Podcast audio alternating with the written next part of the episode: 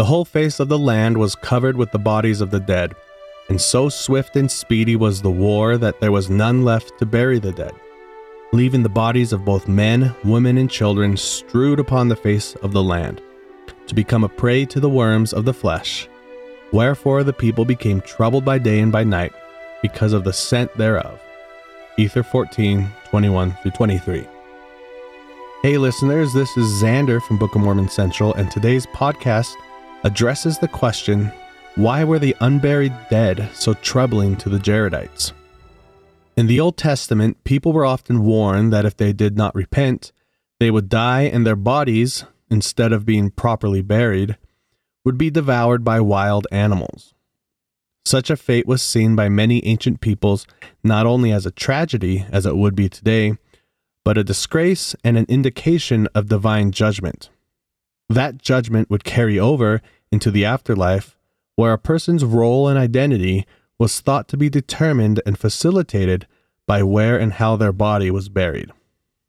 As one scholar explained, the ideal afterlife in the Hebrew Bible was bound to the tomb.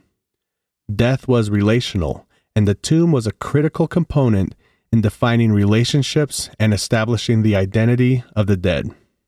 Lack of burial could thus result in being dislodged and displaced in the afterlife, leaving one to wander aimlessly without a role or identity, and without any connection to the world of the living.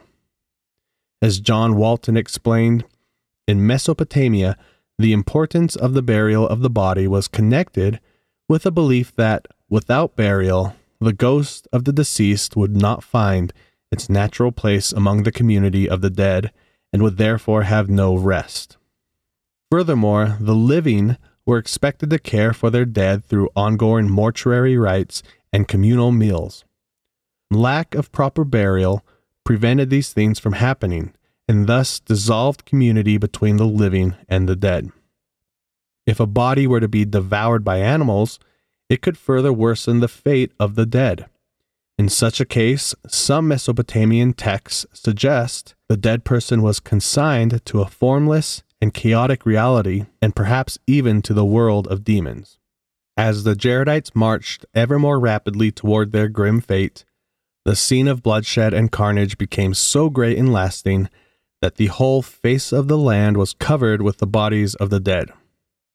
The Book of Ether considered this point so important that it emphasized that they were so consumed with war that there was none left to bury the dead, and instead the bodies of both men, women, and children were strewn upon the face of the land to become a prey to the worms of the flesh. This fact was also reported by Limhi's exploring party and recorded in the final account of their discovery of a land which was covered with bones of men and of beasts, where they also found the 24 gold plates.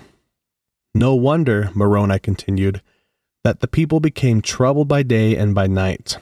It was not just the scent throughout the land. The bodies of the unburied dead were a clear sign to this fallen people that the Lord executed judgment against them to their utter destruction such that a great curse had come upon the land and also upon the people. And their bones had become as heaps of earth upon the face of the land, all because they refused to repent of their wickedness. What's more, they would have known that God's judgment had eternal ramifications in the life to come.